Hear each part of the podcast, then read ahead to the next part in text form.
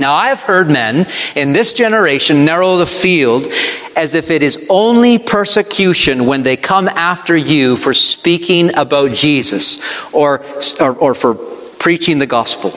Anything else is not persecution, just that. But Jesus put it much, much more broadly.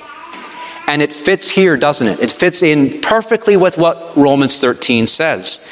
The argument that the Apostle Paul is making for your obedience to the magistrate, the leader, the governor, falls apart. It completely falls apart when the magistrate abandons his calling and becomes instead a terror to good. Then, it's not you who are opposing God, but the magistrate, unless you do what the magistrate tells you.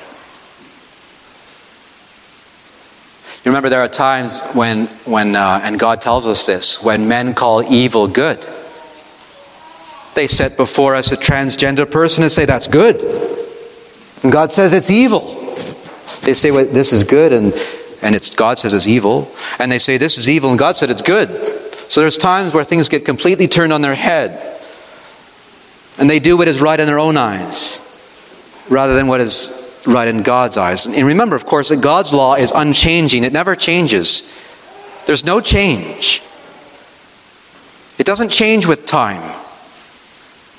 So, when in obedience to God, you do what they have told you not to do, and you no longer have their praise, but instead have their scorn, what is that?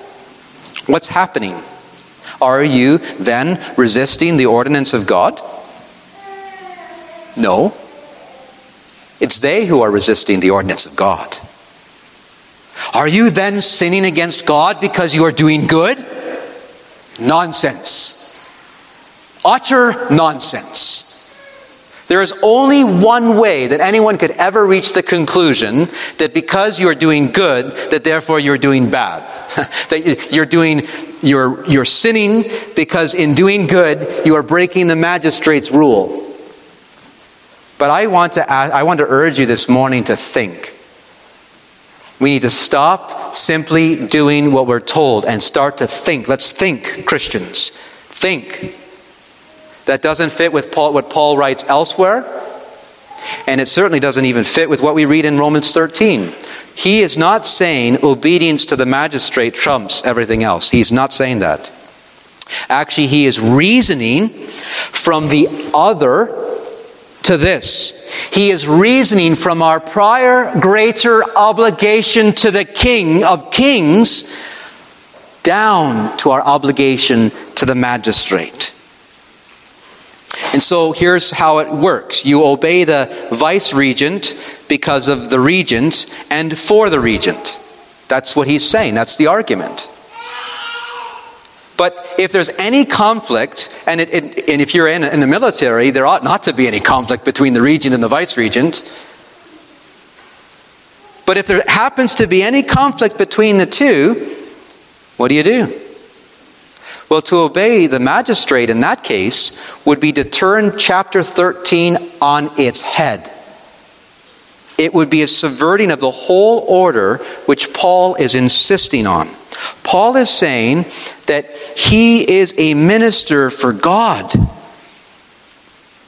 For God. You don't disobey God for God. That's illogical. Christians, it's silly.